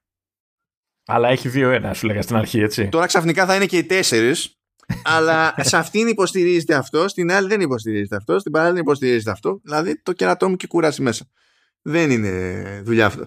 Όπως καταλαβαίνετε, η μόνη περίπτωση που μπορεί κάποιος να πει το όνομα μιας θύρας και να σημαίνει με τη μία συγκεκριμένα πράγματα και να σημαίνει πάντα τα ίδια πράγματα είναι Thunderbolt. Πάμε πάλι τα ίδια. Να. Christ. Αχ, δεν μπορώ. Αν να πούμε και τίποτα καλό, σκάσανε updates παντού, πάνω στα updates αυτά γίνανε και κάποιες διευκρινήσεις για πράγματα που λείπουν ή θα λείπουν για περισσότερο, πόσο καιρό θα λείπουν και δεν ξέρω και εγώ τι. Σκάσανε παντού updates και είναι updates που έχουν έτσι λίγο ζουμάκι, αλλά κυρίως έχουν να κάνουν με πράγματα τα οποία δεν είναι ότι ξαφνικά θα βρεθούν μπροστά σας, γι' αυτό λέμε να κάνουμε μια ειδική στάση εδώ. Δεν είναι καν πράγματα τα οποία δηλαδή θα αναφέρουμε για πρώτη φορά, ας πούμε, σε Command OS. Αλλά έχει ένα νόημα να κάνουμε μια περατζάδα. Γιατί έσκασε iOS 15.2, iPadOS 15.2, macOS 12.1 Monterey, watchOS 8.3 και tvOS 15.2. Το οποίο οπότε κανείς δεν ξέρει τι κάνει. Ναι, αλλά σε αυτή την περίπτωση ξέρουμε τι κάνει. Σε αυτή την περίπτωση SharePlay, νομίζω. Έχει δύο πραγματάκια, ναι. Είναι κάποια πράγματα που έχουν σκάσει γενικά, κάποια πράγματα που έχουν σκάσει ειδικά, οπότε κάνουμε έτσι, πάμε να κάνουμε μια γρήγορη. Ένα από αυτά που πρέπει να ψάξετε για να βρείτε είναι το App Privacy Report, όχι Report. είναι στο 15.3 αυτό. το Report. Αυτό ισχύει σε iOS και iPadOS. Είναι σαν το Privacy Report που είχαμε έτσι κι αλλιώς για το web, για Safari. Απλά πλέον αρχίζει και λειτουργεί και σε εφαρμογές. Μπορεί κάποιος να πάει settings, privacy, στο app privacy report και αρχίζει και κρατάει στατιστικά το σύστημα στην ουσία. Εγώ να προετοιμάσω ότι θα πάθουν σοκ με τα νούμερα που θα δουν όταν θα αρχίσουν να φαίνονται. Πάντως χωρίζει τα πράγματα αυτά που κάνει track σε κατηγορίες. Λέει data and sensor access, app network activity, website network activity και most contacted domains. Και σε κάθε περίπτωση μπορεί κάποιος να μπει μέσα στην κάθε κατηγορία και να δει περισσότερες λεπτομέρειες. Εκεί, εντάξει, θα έχει λίγο γούστο. Ενώ, εντάξει, αυτό που θα δει κάποιος εκεί για το τι δραστηριότητα έχει η όποια εφαρμογή δεν είναι ότι το βλέπεις μία και κατευθείαν έχεις μία προφανή ερμηνεία γιατί γίνεται το α ή το β. Αλλά όλο και κάτι ύποπτο μπορεί να ξεχωρίσετε κάποια στιγμή. Δηλαδή, κόψτε μια κίνηση. Να σου πω εγώ τα βλέπω αυτά από το Tidbits, δεν ξέρω αν έχεις αυτό ανοιχτό το site. Ναι. Δεν ξέρω αν είδες το screenshot που έχει, που δείχνει και καλά το feature, και έχει ένα screenshot που δείχνει διάφορες εφαρμογές και από κάτω μπάρες με τους trackers, δεν ξέρω τι είναι όλα αυτά που μετράει. Και δεν ξέρω, έχει κάποια αγάπη με το Facebook, έχει κάποια συμφωνία, γιατί για κάποιο λόγο έχει νούμερο 1 το Twitter, το screenshot, και κάτω-κάτω εμφανίζει το Facebook. Και καλά, ότι τι, δεν επικοινωνεί το Facebook. Όχι, απλά στην Αμερική χρησιμοποιούν πιο εύκολα για προσωπική προβολή, ξέρω εγώ, και τα λοιπά, και το Twitter, παρά το Facebook. Είναι άλλο το μοτίβο της χρήσης του Facebook στην Αμερική. Μου χαλάσω όμως τη θεωρία συνωμοσίας και δεν μου αρέσει αυτό που κάνεις. Ποια θεωρία συνωμοσίας?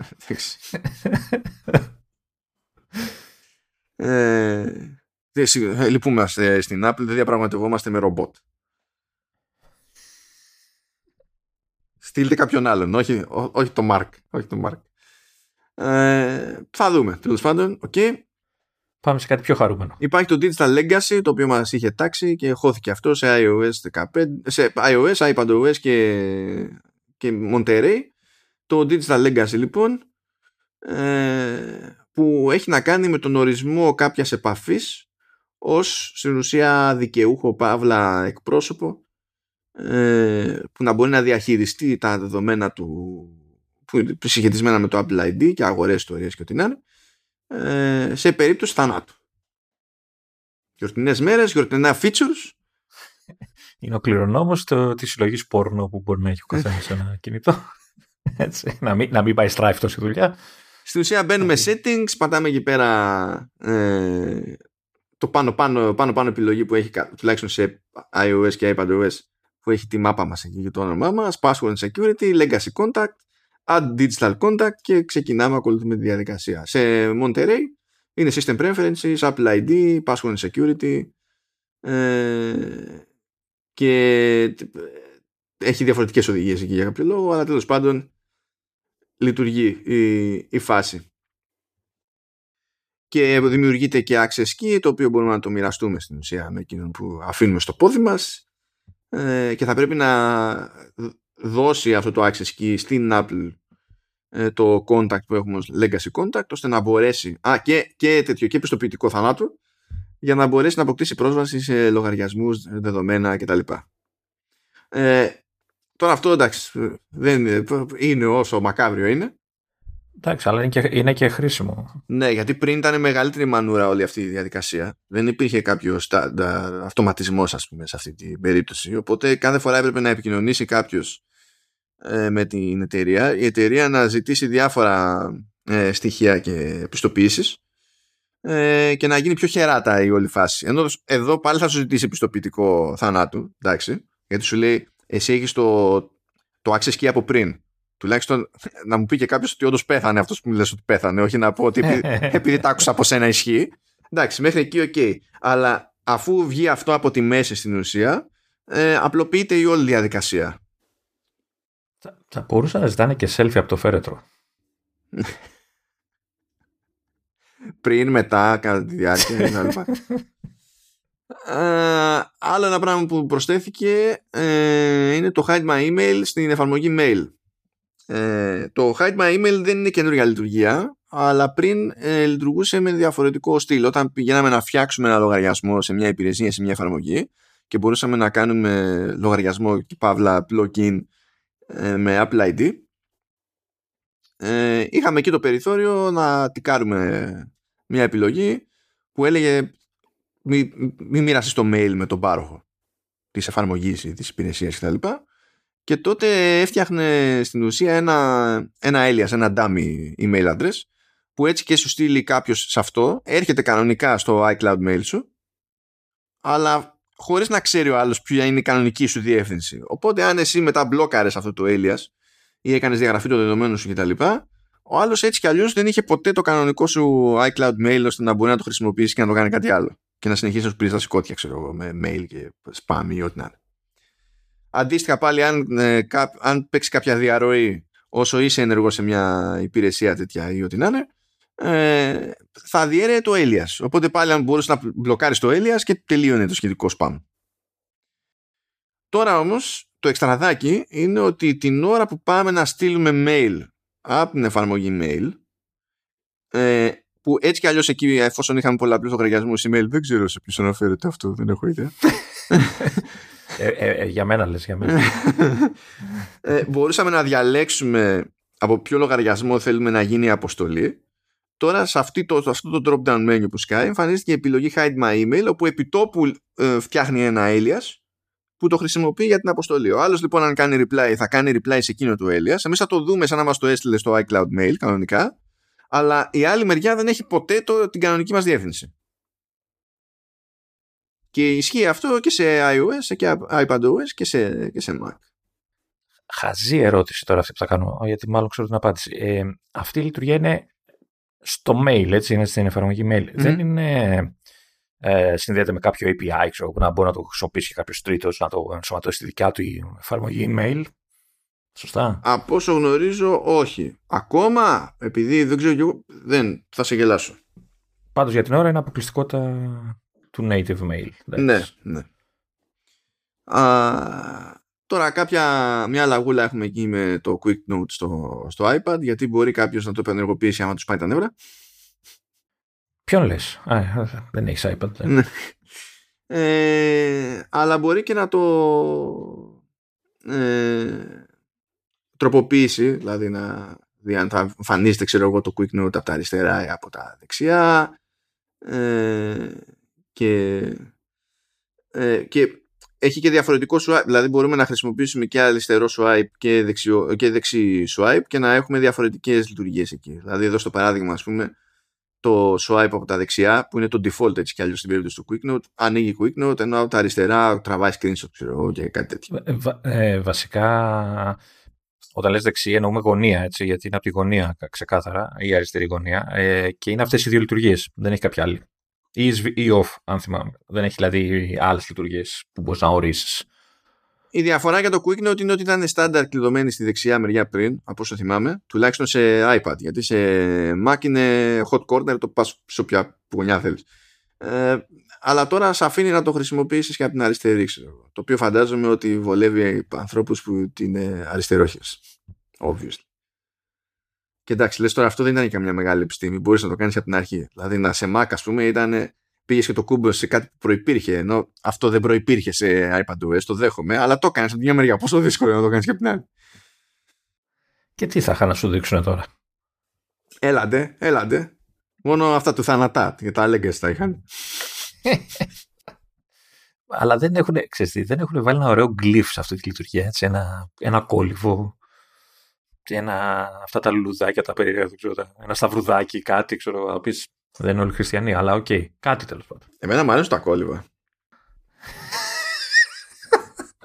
Δεν τα κάνω, αφού μου αρέσουν. Το λες με ένα έτσι συνωμοτικό εγώ, με μια ντροπή. Εγώ δεν τρελαίνω με ένα σπουδέλθιο, δεν τα πολύ συμπαθώ. Εντάξει, τι να γίνει. Ο Γούστα είναι αυτό. Μέχρι και κόλλημα στο podcast. Αυτά. Επίσης, φύτρωσε αυτή η μόντα στο Messages που σκανάρει η συσκευή το θέμα παύλα περιεχόμενο των φωτογραφιών που πηγαίνουν πέρα δόθε σε Messages για να δουν αν πρόκειται περί προγραφικού υλικού κτλ. Να θυμίσουμε ότι αυτή η λειτουργία έχει να κάνει με iCloud Families και πρέπει να ενεργοποιηθεί από γονέα για child account στο ίδιο family, που είναι iCloud accounts μέχρι τα 17, άπαξε κλείσουν τα 18 σταματά να λειτουργεί σε αυτό το σύστημα. Και όταν έρχεται κάτι που μετά το σκανάρισμα από τη συσκευή φαίνεται ύποπτο, το βγάζει, ξέρω εγώ, θα μπω για να μην φαίνεται ακριβώς, και η εφαρμογή ενημερώνει το παιδί, τέλος πάντων, ότι αυτό που αναστείλει, αυτό που έλαβε, μπορεί να είναι ευαίσθητο περιεχόμενο, σεξουαλικό περιεχόμενο κτλ. Και είναι σε φάση, ξέρω εγώ, μήπως θα το ξανασκεφτείς ή μήπως να μιλήσει με τους γονείς σου και τα λοιπά. Αυτό τώρα ισχύει, αλλά είναι ξεκάθαρα, πρώτα απ' όλα είναι ξεκάθαρα opt-in, θα ήταν πάντα opt-in. Έχουν κοπεί τα alerts όμως, που σε περίπτωση που πιο μικρό παιδί, μέχρι τα 12 δηλαδή, διάλεγε να δει κάτι, τότε θα πήγαινε ειδοποίηση στους γονείς του. Οπότε έχει γίνει, πώς να το πω, ας πούμε, tone down. Ναι, κάπως έτσι, παιδί μου. Και ταυτόχρονα, επειδή αυτό δεν καλύπτει όλα αυτά που είχαμε πει για CSAM, που είναι άλλο καπέλο αυτό, όχι απλά, δηλαδή είχαμε πει ότι καθυστερεί η φάση, αλλά προέκυψε ότι ενώ υπήρχαν αναφορές σε ιστοσελίδα της Apple για Child Safety, και εκτός από scanning δεν λέει τίποτα στην ουσία για CSAM και τα λοιπά. Είναι σαν να το έχει φάει μαρμάγκα. Δεν ξέρω αν θέλει να το κρατήσει έτσι μέχρι να βρει λύση. Είχε πει πριν, και γι' αυτό το είχε πάνω και πάλι, ρε παιδί μου, ότι θα συνυπολογίσει το feedback, θα δει τι μπορεί να τροποποιήσει, αλλά θα επανέλθει, ξέρω, και θα συνεχίσει. Τώρα δεν ξέρω αν αυτό είναι σημάδι ότι δεν βγαίνει άκρη. Μάλλον παίρνει υπόψη της σε όλα αυτά που έχουν πει διάφοροι και ξαναζυγίζει τα πράγματα. Εγώ αυτό βλέπω. Εντάξει, καλά κάνει. Να το σκεφτεί λίγο παραπάνω το θέμα. Υπάρχει, λέει, και μια λειτουργία σε iOS και iPadOS, το Expanded Guidance, λέει, για Siri, Spotlight και Safari Search. Προφανώς πάνω στην όποια αναζήτηση μπαίνει η Siri και λέει μη. Ναι, εντάξει. Αφού υποτίθεται ότι, τέλος πάντων, για Siri και Spotlight πάει και έρχεται. Γιατί είναι κάτι που είναι από ένα interface. Στο Safari Search τι νόημα έχει? Αφού όταν κάνουμε search και χρησιμοποιούμε μια μηχανή αναζήτησης, έχει και η μηχανή αναζήτησης φίλτρα και settings σχετικά, ας πούμε. Θα μου πεις ποιος έχει μπει στον κόπο να φτιάξει τα settings. Εντάξει. Okay. Anyway, είχαμε πει σχετικά πρόσφατα για τον ανασχεδιασμό των notification summaries, οπότε δεν θα το πιάσουμε πάλι από την αρχή. Βασικά είχαμε κάνει ολόκληρο επεισόδιο για τα notifications γενικότερα. Ναι. Και είχαμε πει εκεί πέρα για το ότι αλλάζει και το σχέδιο. Να πω εδώ ότι το Summaries έχει αρχίσει και γίνεται μια ψαγμένη μου λειτουργίες στην καινούργια έκδοση. Που γκρίνιαζες πριν. Δεν γκρίνιαζα, απλά μου αρέσει και μου αρέσει. Coolness. Οπότε να... Κέρδισε έναν χρήστη, λοιπόν, παραπάνω. Ναι, μπράβο. Έτσι. Ένα άλλο δεξαδάκι, το οποίο δεν εμφανίζεται στα release notes και το πήρε χαμπάρι το Mac Rumors, είναι το Parts and Service History. Πάμε settings, general about, και έχει ένα πλαίσιο εκεί που λέει Parts and Service History, και εκεί πέρα θα εμφανίζονται αλλαγές που έχουν γίνει σε ανταλλακτικά και κατά πόσο αυτά είναι γνήσια ανταλλακτικά ή όχι. Θα έχετε, λοιπόν, άλλο ένα πράγμα να τσεκάρετε όταν αγοράζετε κάτι μεταχειρισμένο. Πέρα από την μπαταρία, μην την ξεχνάτε. Ναι. Και αντίστοιχα θα έχετε άλλο ένα πράγμα να τσεκάρετε όταν κάποιος σας λέει ότι σας έκανε την επισκευή και φυσικά έβαλε γνήσιο ανταλλακτικό και λέτε ας κάνω ένα double check. Okay. Προχωρώντας, έχουμε το Apple Music Voice Plan, το οποίο προσπερνάμε casually, διότι θεωρώ ηλίθια ιδέα έτσι κι αλλιώς, και δεν μας αγγίζει κιόλας γιατί δεν έχουμε legit υποστήριξη για Siri. Μάρεμαν, τώρα αυτό το πρόγραμμα υπάρχει επειδή κάποιος είπε, ρε εσείς, η Amazon γιατί έχει τέτοιο πρόγραμμα για Amazon Music και Alexa και εμείς δεν έχουμε κάτι παρόμοιο? Ορίστε. Πού είναι το πρόβλημά σου, δεν καταλαβαίνω. Για να το έχει η Amazon, πάει να πει ότι έχει κοινό αυτό το πράγμα. Ναι, η Amazon σου έλεγε κάποτε, και πάρε ένα μάτσο δικτυωμένα κουμπιά, βάλτε σε διάφορα σημεία του σπιτιού, προγραμμάτισε τα ώστε το κάθε κουμπί να κάνει συγκεκριμένη παραγγελία από Amazon, και είχε θεωρηθεί κάποια συγκλονιστική ιδέα αυτή. Να βάλουμε ένα dash button στην τουαλέτα, ώστε όταν τελειώνουν τα κολόχαρτα να θυμόμαστε να βάζουμε παραγγελία. Να βάλουμε τρία διαφορετικά, να τα κολλήσουμε στο ψυγείο. Το ένα είναι για σέλινο, το άλλο να είναι για γάλα και το άλλο να είναι για Kinder έκπληξη. Δεν ξέρω εγώ τι διάλογο. Το κουμπί στην τουαλέτα δεν νομίζω θα λειτουργούσε καλά, γιατί συνήθως τελειώνει το χαρτί στη χειρότερη στιγμή που μπορεί να τελειώσει ένα χαρτί. Εντάξει, στην Αμερική μπορεί να είναι πολύ πιο γρήγορη η παράδοση, που ξέρω εγώ. Πόσο πιο γρήγορη. Μπορεί να είναι έξτρα παροχή για συνδρομητές Prime. Και φαντάζεσαι να είναι παράδοση, ξέρεις, εκτός σπιτιού, να είναι χωρίς επαφή που λέμε, να πρέπει να βγει τα σόβρα έξω να το παραλάβεις. Μ' αρέσει το μεταξύ το σχόλιο εδώ πέρα που λέει για το voice plan, λέει this is a perfect Apple Music tier for those that want a cheap music service on their HomePods but don't care otherwise. Για σκέψου, φίλε, αυτό το... Σκέψου να έχεις ένα πράγμα Apple και να είναι HomePod και με κάποιο μαγικό τρόπο ο μεγάλος σου καημός από το ότι δεν έχεις κάποια άλλη συσκευή για να κάνεις τα κουμάντα με το HomePod, ας πούμε, να είναι ότι πω δεν έχω κάποιο music service στο HomePod. Δεν θα καταλάβω. Το και. Εντάξει. Και κάπως έτσι προσπερνάμε θέματα εμείς, Κάζου. Τώρα, όντως θα κάνουμε έτσι λίγο τροχάνι, γιατί έχει ψηλοπράγματα για iOS και iPadOS. Εμφανίστηκε και ο διακόπτης για μακροφωτογράφηση σε iPhone 13 Pro και Pro Max μέσα στην εφαρμογή κάμερα, ενώ πριν είχε μπει στα γρήγορα setting στις ρυθμίσεις εφαρμογής, τέλος πάντων. Αλλά τώρα εμφανίστηκε διακόπτης, οπότε πάμε μπαμ. Έσκασε καρτέλα store στο TV App, το οποίο ισχύει και στην έκδοση για Mac, δεν ξέρω γιατί το έχει εδώ πέρα μόνο, αλλά anyway, και στην έκδοση για tvOS. Γενικά προηγουμένως έπρεπε... Αυτό ήθελα να πω και εγώ, ναι. Ναι, δεν υπήρχε καρτέλα store και στην ουσία ήμασταν στο γενικό browser window, πώς το λέει αυτό το πράγμα, στο Watch Now πήγαμε και ψάχναμε stuff. Βασικά είχε μαζί και τα δωρεάν του Plus και αυτά που είναι να νοικιάσεις αγοράς, δηλαδή γινόταν ένα μπάχαλο. Ναι. Τώρα ελπίζω τώρα να ισιώσει λίγο αυτό το πράγμα. Ναι, τώρα... Πρώτα απ' όλα είναι πιο λογικό. Όταν θες να τσεκάρεις κάτι για να αγοράσεις ή να νοικιάσεις, δεν ξέρω και εγώ τι, ξέρεις που θα πας, τέλος. Ενώ προηγουμένως έπρεπε να κάνεις scroll στο Watch Now και να πέσεις σε κάποια κατηγορία που είναι σχετική με αγορά και να μπεις στη λίστα κτλ. Θα πει κάποιος, ναι, δεν μπορούσα να κάνω search. Ναι, search κάνεις όταν ψάχνεις κάτι συγκεκριμένο. Όταν θες να κόψεις κίνηση, αν παίζεις κάποια προσφορά, αν βγει κάτι καινούριο, δεν είναι το ίδιο. Κάτι που πέτυχα εγώ και να σου πω αλήθεια, δεν είμαι σίγουρος για το αν μπήκε τώρα στο 15.2. Αλλά θυμάμαι να το δοκιμάζω σχετικά πρόσφατα και να μην λειτουργεί. Οπότε μάλλον είναι καινούριο. I think. Από ένα magnification και πάνω, γιατί αν πας πολύ κοντά δεν έχει φοβερή λεπτομέρεια. Σε maps λέω, στην εφαρμογή Weather, μπορείς να δεις τα βαρομετρικά και έχει και πρόβλεψη για το επόμενο 12ωρο και στο δείχνει δυναμικά με animation. Okay. Όταν λες magnification, τι εννοείς? Παιδί μου, άμα πας, δηλαδή τώρα έχω ένα γενικό εδώ πέρα, άμα δεις το screenshot που σου έχω βάλει και σημείωση, στην ουσία είμαι σε μια απόσταση στο χάρτη όπου εμφανίζεται όλη η Ελλάδα, ρε παιδί μου.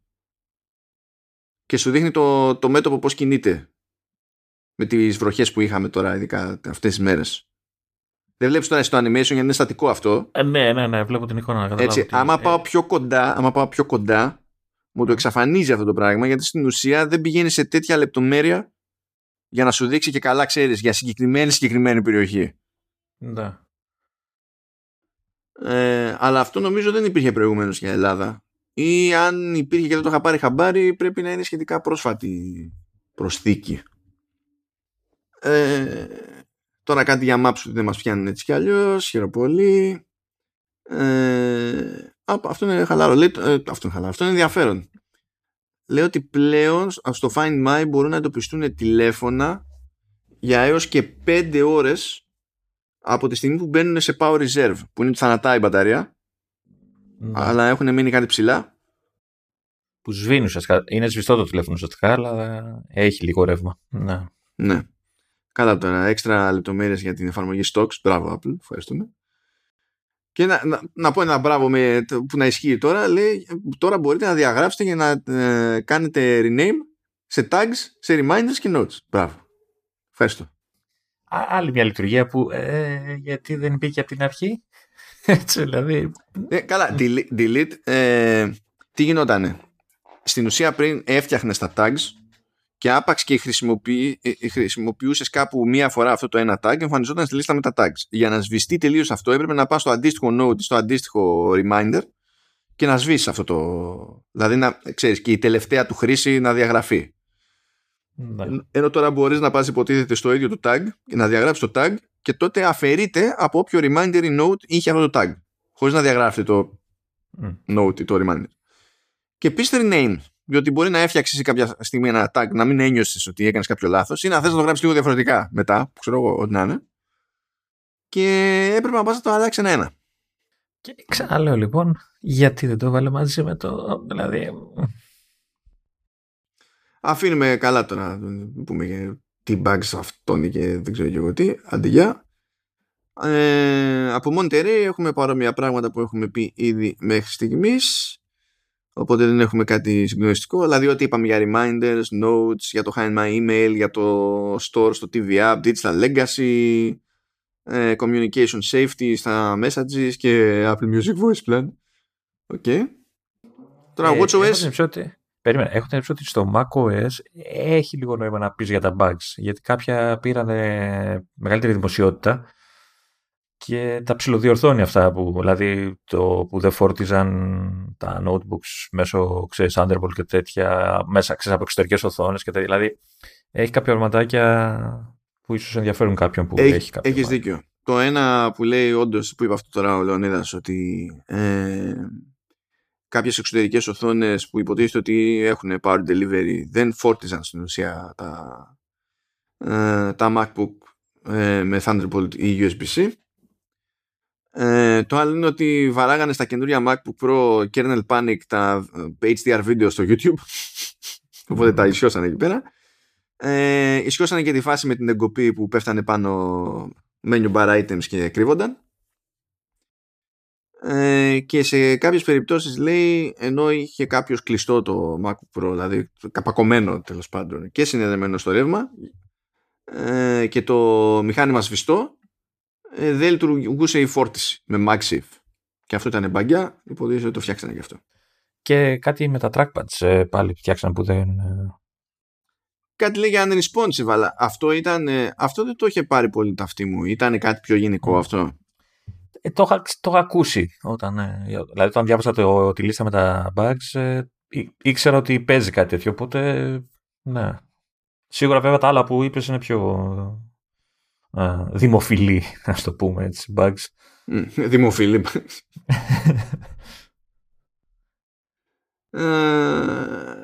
Στην άσχετη φάση της ημέρας, όσο εμείς κοιμόμαστε εδώ, προσπαθούμε να κάνουμε δουλειά, η Ubisoft ανακοινώνει Splinter Cell. Oh. Δεν έχω προλάβει να διαβάσω λεπτομέρειες. Βρήκαμε τι θα κάνουμε με τον Ηλίας στο Vertical. Εντάξει, αυτό. θα τον αφήσω εκεί να γκρινιάζει για το τι μπορεί να πάει στραβά σε καινούργιο Splinter Cell και θα περνάμε ωραία. WatchOS 3. Καλά, ναι, εντάξει, βγήκε. Έχει το privacy report, ξέρω εγώ. Και. Συγγνώμη, WatchOS 8.3 also prevents notifications from interrupting mindfulness sessions, which seems only polite. Φοβερό σχόλιο. Αχ, ευτυχώς και είχα πρόβλημα με αυτό το θέμα. Επίσης, έσκασε η έκδοση 8.3 χωρίς να σκάσει ποτέ η έκδοση 8.2. Πώς φάνηκε αυτό? Αλήθεια, ούτε πήρα χαμπάρι. Τι μου δεν έχει χαμπάρι όμως. Σε tvOS μπαίνει και εκεί πέρα το Store Tab στο TV App. Άντε πάλι, Apple Music Voice Plan, εντάξει, μπράβο. Νέα screen savers με τοπία από Ισλανδία και Σκωτία. Τώρα έγινε ανανέωση στα Memories, στην εφαρμογή Photos εκεί πέρα. Η οποία νομίζω έγινε σε όλα τα. Δηλαδή την είδα και στο tablet εγώ. Αυτή υπήρχε νωρίτερα όμως, έσκασε με τη μία με το 15, αλλά στο tvOS 15 δεν πέρασε η αλλαγή με τη μία, μπήκε τώρα. Νομίζω μπήκε στο Mac τώρα και στο Mac, στο 12.1, αν δεν κάνω λάθος. Γιατί δεν το είχα πάρει και το χάζευα σήμερα, μου φάνηκε λίγο περιορισμένο σε σχέση με αυτό που ήταν παλιά. Δηλαδή τα editing capabilities, αλλά δεν έκατσα να το ψάξω πολύ να δω τι γίνεται. Μα παλιότερα δεν είχε editing. Όχι ρε παιδί, σου φτιάχνει ένα memory και μετά μπορείς να του πεις, εγώ δεν θέλω αυτή τη φωτογραφία, θέλω αυτή τη φωτογραφία, ή ξέρω εγώ παίξε με τη μουσική, ή κάτω πιο μεγάλο, πιο μικρό σε διάρκεια, τέτοια πράγματα. Αυτά δεν τα είδα τώρα στο καινούριο look. Αλλά δεν ξέρω, επειδή δεν το ψάξα πολύ, δεν ξέρω μήπως είναι κάπου αλλού. Αν και. Ναι, τέλος πάντων. Δεν ξέρω εγώ, γιατί άμα είναι να πειράξω τέτοια πράγματα, συνήθως τα κάνω από το τηλέφωνο, ξέρω εγώ. Οπότε δεν μπλεκώ με memories. Ενώ τη διαχείριση τεχνική την κάνω σε Mac. Με memories και τέτοια δεν μπλέκω πολύ από Mac και γι' αυτό δεν θυμάμαι κι εγώ. Αλλά τέλος πάντων σε tvOS τώρα εμφανίζεται το υλικό, ξέρω εγώ, slideshow με μουσική. Μπορεί να διαλέξει αυτόματα μουσική ανάλογα με το τι καταλαβαίνει ότι είναι το θέμα, τέλος πάντων, στην όλη φάση. Πράγματα δηλαδή που έτσι κι αλλιώς τα είδαμε σε iOS και iPadOS. Και απλά δεν υπήρχαν σε tvOS. Και νομίζω ότι κάτι είναι και ένα εξτραδάκι. Μπήκε υποστήριξη Siri, λέει, για Ολλανδικά και Ρωσικά. Μπράβο. Τελευταίος τροχός αμάξης, ξέρεις τι σημαίνει σαν έκφραση. Να σου πω τώρα, Ολλανδικά, τεράστια χώρα. Θα πει ναι, αλλά είναι και στο Βέλγιο, άλλη τεράστια χώρα. Έχουν τουλίπες. Τεράστια χώρα είναι η τουλίπα. Και γάλα βαπορέ. Οι μικροί Ολλανδές. Πόσο, δηλαδή, Μάρτιν, τέλος πάντων, οκ. Okay. Τελευταίοι, δεν θα έχει άλλο και θα λένε τι άλλο να κάνουμε. Α, κάποιους έχουμε ξεχάσει. Α, αυτούς, βάλ τους. Και φυσικά δεν θα δουλεύει και σωστά, έτσι, όταν θα έρθει. Ναι, άλλη μόνο. Τώρα HomePod software που είναι περίπου tvOS εκεί πέρα, κλασικά Apple Music Voice Plan και οι νέες αυτές γλώσσες για Siri. Νομίζω ότι ξέχασες να πεις στο tvOS ότι ή δεν μπαίνει τώρα, είχε μπει από πιο πριν το SharePlay, το είπαμε. Ή μπαίνει σε πιο, είχε μπει σε νωρίτερη έκδοση. Στα ένα δεν ήταν το SharePlay. Δεν θυμάμαι ρε από το... Αυτά τα παθαίνετε παιδιά όταν είμαστε για πάντα σε μπέτα. Οπότε εξαφανίζονται πράγματα. Μετά δεν θυμόμαστε πότε βγήκαν όντως, ας πούμε, είναι αυτό. Ξέρω ότι το έχω δοκιμάσει, αλλά δεν θυμάμαι σε ποια έκδοση το είχα δοκιμάσει που βρισκόμουν εγώ λόγω. Νομίζω ήταν με τα... Με τα ένα. Ναι, με τα ένα. Τώρα επειδή... Μπορώ να τον μπερδεύω. Μπήκε στο Mac τώρα. Δεν μπορώ να τον μπερδεύω γι' αυτό. Ναι, αυτό. Τώρα στα λίγο πέριξ για να τελειώσουμε. Είναι το ένα ότι εκτός ότι δεν εμφανίστηκε το Universal Control πάλι. Έχουμε αρχίσει και υδρώνουμε. Λίγο. Πλέον η Apple άλλαξε το λεκτικό στη σελίδα με τις λειτουργίες του Monterey και του iPadOS 15 και λέει ότι έρχεται την Άνοιξη. Ναι. Μαζί με το AirPower. Το AirPower δεν ξέρει τι είναι Άνοιξη. Και τα ελληνικά στο Siri. Μαζί θα έρθουν όλα αυτά. Να σε ρωτήσω, το έχουμε συζητήσει αυτό και άλλη φορά. Ότι τώρα από το να τα βγάζουν βιαστικά και να γίνεται χαμός, ξέρω εγώ, και να μπαγκάρουν καλύτερα που τα καθυστερούν και τα μοιράζουν. Αλλά θέλω να σε ρωτήσω κάτι πιο συγκεκριμένο πάνω σε αυτό. Όταν ανακοινώνεις και κάποια πράγματα τα οποία καταλήγουν να πέφτουν τόσο μακριά ώστε να αρχίζουν να είναι κοντά στην επόμενη έκδοση του λειτουργικού. Είναι κάτι που πρέπει να προσέξεις ή σαν εταιρεία εννοώ ή εντάξει και τι έγινε? Όχι, δεν υπάρχει και τι έγινε, εντάξει, πρέπει να το προσέχεις. Καταλαβαίνω ότι ξέρεις, πρόγραμμα είναι και πάντα κάτι θα πάει στραβά και πάντα κάτι δεν θα γίνει, αλλά τώρα μια λειτουργία όπως το Universal Control νομίζω ότι ξέραν ότι δεν είναι έτοιμη, έτσι, παρόλο που το δείξαν και τα λοιπά, δηλαδή δεν ξέρω, θα μπορούσαν να το δείξουν αλλιώς, να πούνε ότι ξέρεις τι, σε λίγο καιρό, έτσι, όχι αμέσως.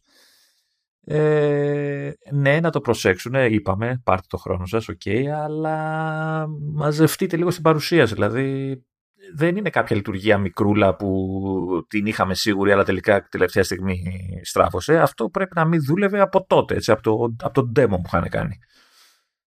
Ξέρανε δηλαδή τι παίζει. Ναι, δεν ξέρω, ίσως...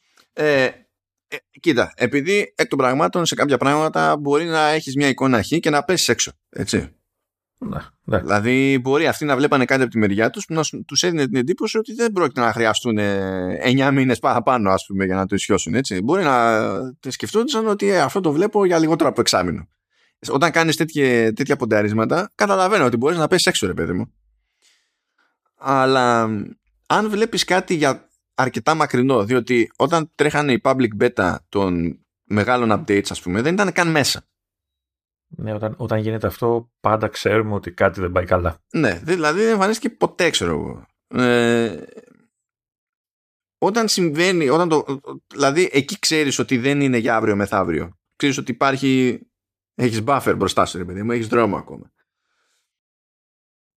Μήπως είναι καλύτερα, ας πούμε, να μην το ανακοινώνεις καν. Για ποιο λόγο το λέω? Όχι επειδή χάθηκε κάτι στην τελική ή θα σου ζητήσει κάποιος τα αρέστα, δεν και καλά, ή θα σου πει «Ω, με εξαπάτησες».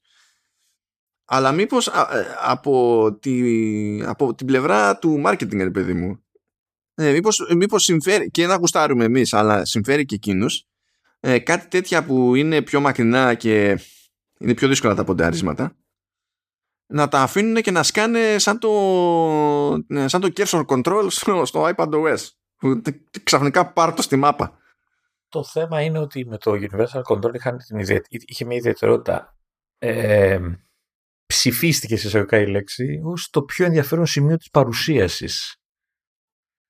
Έτσι, ήταν το πιο εντυπωσιακό πράγμα που δείξαν σε εκείνη την παρουσίαση. Οπότε αφαιρώντας το τελείως, θα είχαν μια αδιάφορη παρουσίαση. Όσο. Καλά τώρα, αυτό είναι ισοπεδωτικό, δεν είναι. Εντάξει, αλλά θα ήταν μια ακόμα παρουσίαση. Γιατί άμα έλειπε αυτό, δεν θα ήξερε κανένας ότι έλειπε. Για να πει ότι χάσανε. Θα ήταν όμως κάτι, γιατί οι υπόλοιπες αλλαγές δεν είχαν τη βαρύτητα αυτής της λειτουργίας. Ήταν nice to have και τα λοιπά, αλλά ήταν εντάξει. Αυτό τράβηξε και τα μάτια και τα βλέμματα και τα σχόλια, και δεν ξέρω, ίσως ξέραν θα πάει μακριά, αλλά βλέπαν ότι ήταν και το μόνο πράγμα που θα έκανε όλο αυτό τον τόρο, ρε παιδί μου, και κάπως τους περιόρισε αυτό το πράγμα. Με αυτό το σκεπτικό όμως λέω και εγώ, μήπως τους συνέφερε, και εμείς τα χειρόμασταν και πάλι, να το σκάγανε περίπου φάση από το πουθενά, όπως είχαν κάνει τότε με τον Κέρσορα. Τέτοιο feature να το σκάσεις, γιατί αυτό με τον Κέρσορα ήταν ουσιαστικά και είναι accessibility feature, έτσι, δεν είναι κάτι που υποτίθεται, άσταν, εντάξει, κρυβόμαστε πίσω από το δάχτυλό μας, θα το χρησιμοποιούσαν όλοι, έτσι, ήταν για συγκεκριμένο και καλά λόγο. Αυτό όμως ήταν πιο user-facing, ρε παιδί μου, ήταν κάτι που θέλαμε όλοι να παίξουμε. Δεν λέω για την πρώτη φορά, για τότε που έσκασε ως accessibility με το 14, λέω για το 14-5 όταν έσκασε και έβγαλε και τα αξεσουάρ με τα trackpads και τα πάντα όλα. Τότε που ήταν πιο event, που λέγαμε μας ήρθε αυτό από το πουθενά, ξέρω εγώ. Ακόμα accessibility το θεωρούν, έτσι, μέσα στα accessibility τα περισσότερα settings. Τι πάει να πει αυτό το πράγμα, λέμε τώρα τι σημαίνει στην πράξη αυτή η φάση και πώς εκδηλώθηκε και τι buzz δημιούργησε και ποια ήταν η υποδοχή από τον κόσμο και ότι δεν το είχε τάξει κτλ. Αυτά συγκρίνουμε τώρα. Είναι περίεργο το ζύγι. Έχω την εντύπωση. Και είναι περίεργο γιατί αυτή τη στιγμή έχουμε απογοητευτεί, ας το πούμε, λόγω της καθυστέρησης. Και τα βλέπουμε. Καλά, εσύ έχεις απογοητευτεί λόγω παλαιότητας iPad. Ας τις πλακείς. Παίζει, νομίζω. Παίζει με το... Κάποιο υποστηρίζει. Νομίζω παίζει με το iPad. Με το Mac Mini νομίζω δεν θα έχω θέμα. Είχα την εντύπωση συμβατότητας. Αλλά νομίζω αυτό είναι. Δηλαδή, αυτό που σε κάνει να λες ότι θα ήταν καλύτερα είναι ότι έχεις ψιλοξενερώσει που δεν το έχουμε, ξέρεις, ακόμα. Όχι, εγώ δεν έχω ξενερώσει καθόλου. Προσπαθώ να σκεφτώ ποιο θα ήταν, αν αυτό το σενάριο το κάνει πιο fun για την κοινότητα, ας το πούμε, αλλά και πιο χρήσιμο από την άποψη του marketing, παιδί μου, για την εταιρεία.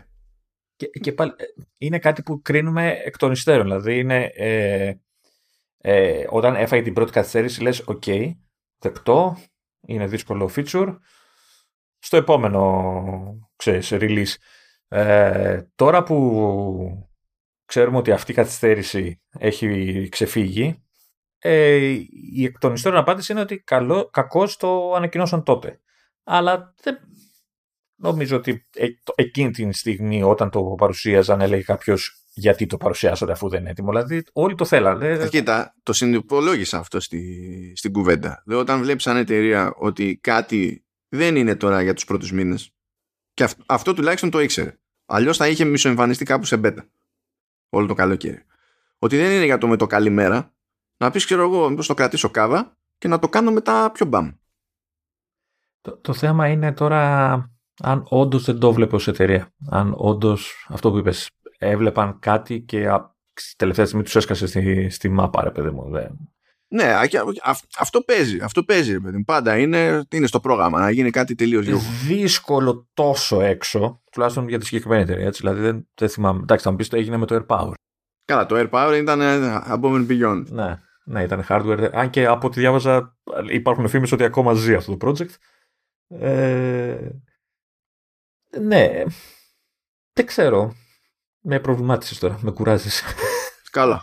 Το αφήνουμε λοιπόν το θέμα. Κουράστηκε ο Δίδας. Πάμε αλληλά. Όχι, παιδάκι. Όχι, να το πούμε. Και αν μου πούνε, να πω έτσι για να κλείσω, ότι την άνοιξη που θα βγει, όταν βγει και τα λοιπά, τελικά δεν μας βγήκε για τα μοντέλα που έχω εγώ, θα τους πάρει ο διάολος και θα τους σηκώσει, να ξέρεις. Έτσι. Και καταλαβαίνεις ότι άμα αρχίσω εγώ και γκρινιάζω, πέρα ότι θα γίνουν update κατευθείαν και θα φτιαχτούν όλα, θα χρειαστούμε πολλά επεισόδια νομίζω. Για να κλείσουμε, έχουμε ένα ευχάριστο γεγονότο για την πιο επαγγελματική χρήση Mac. Γιατί καλά, έτσι κι αλλιώς ήταν κάπως το πρόγραμμα, απλά προχωράει πλέον το πράγμα. Είχε πει η Apple ότι άρχισε να εμπλέκεται στο Blender Development Fund. Το Blender είναι πολύ γνωστή εφαρμογή για 3D modeling κτλ.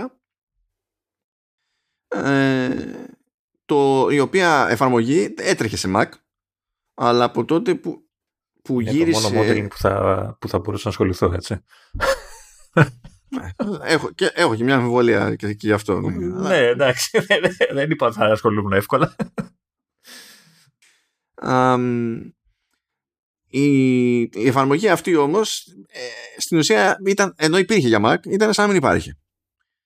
Διότι από τότε που το γύρισε η Apple στο Metal ως Graphics API αντί για OpenGL που είχε παλιότερα, καλά, DirectX έτσι κι αλλιώς δεν σε Mac, η εφαρμογή δεν έκανε κάτι για να υποστηρίξει το Metal API ποτέ, πράγμα που σήμαινε ότι δεν υπήρχε GPU acceleration σε μια εφαρμογή που είναι για 3D creation. Ούψ. Εντάξει, τώρα λεπτομέρεια νομίζω είναι αυτό, έτσι. Δεν νομίζω ότι το χρειάζεται μετά. Ναι, γιατί να μου πάρεις 150 βαθμούς CPU χωρίς λόγος. Είναι οκ. Βέβαια, στον M1 που είχες δοκιμάσει, μπορεί να σήκωνε και κανένα δεύτερο πυρήνα, έτσι. Ακόμα και έτσι. Λέει λοιπόν ότι έρχεται υποστήριξη για Metal με Intel, AMD και Apple GPUs.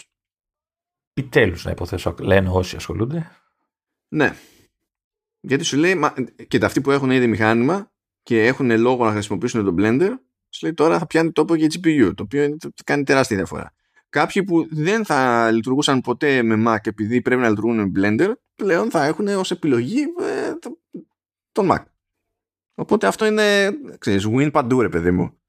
Αυτά βέβαια, εντάξει, έχει μια δοκιμαστική έκδοση που είναι α, η έκδοση 3.1. Δεν υπάρχει συγκεκριμένο πρόγραμμα για το πότε θα είναι έτοιμο αυτό και θα βγει public, εντάξει. Και γενικά σε αυτούς τους κλάδους δεν αλλάζουν οι συνήθειες γρήγορα ή εύκολα, αλλά πρέπει κάπως να γίνει η αρχή. Και εντάξει, έπρεπε αυτή η κίνηση. Διότι φυσιολογικό ήταν κάποιος άλλος να σου πει: εγώ πρέπει να δουλέψω Blender, αλλά θα το δουλέψω σε Windows PC. Διότι δεν έχω Death Wish. Εγώ πάντως κάθε φορά που δούλευα με Blender δεν είχα τέτοια θέματα. Δηλαδή... Είχες όμως Death Wish, έβαζες το χέρι μέσα. Φτιάχνα καλούς χυμούς, δεν είχα θέμα. Πρέπει να δούμε κι άλλα τέτοια. Είχε πει τέλος πάντων η Apple και σίγουρα το WWDC μεριά ότι χώνεται σε κάποια τέτοια projects ώστε να υποστηριχθεί αναλόγως το Apple Silicon και έχει και η ίδια συνεισφορά προφανώς, και περιμένουμε να δούμε κι άλλα ώστε να έχουν μεγαλύτερο εύρος τέλος πάντων. Πάντως θέλω να δηλώσω εδώ ότι δεν ασχολήθηκα με τέτοιου είδους modeling, με φάγανε τα κυκλώματα και κυρίως η τεχνολογία την εποχή που είχα πει ότι θα ασχοληθώ, γιατί ήταν οι εποχές που μεσουρανούσε η Amiga και παίζοντας με τέτοια προγράμματα, τις αντίστοιχες τότε εφαρμογές, ήθελες να κάνεις μια εικόνα στατική, έτσι, με 3D εφέ και ό,τι, και πρέπει να περιμένεις γύρω σε 82 μέρες για να δείξει ένα πίξελ, και όταν το έδειχνα βλέπεις ότι δεν δούλευε τίποτα από όλο αυτό που ορίσει. Οπότε από ένα σπουδαιό απογοητευόσουν, ρε παιδί μου. Και γι' αυτό το λόγο δεν έκανα καριέρα στο modeling. Δεν ξέρω πώς θα στο ρεφάρει αυτό η ζωή, Λεωνίδα, αλλά σου εύχομαι ό,τι καλύτερο. Πλέον δεν έχω τις αντοχές να ασχοληθώ με κάτι τέτοιο. Αυτά από εμάς αυτή τη φορά. Τώρα στο εξής, για το επόμενο διάστημα θα είναι λίγο περίεργο το πρόγραμμα. Λίγο περίεργα τα επεισόδια. Το ένα ηθικά δεν ξέρω. Ναι, εντάξει. Δεν θα τάξουμε τίποτα συγκεκριμένο.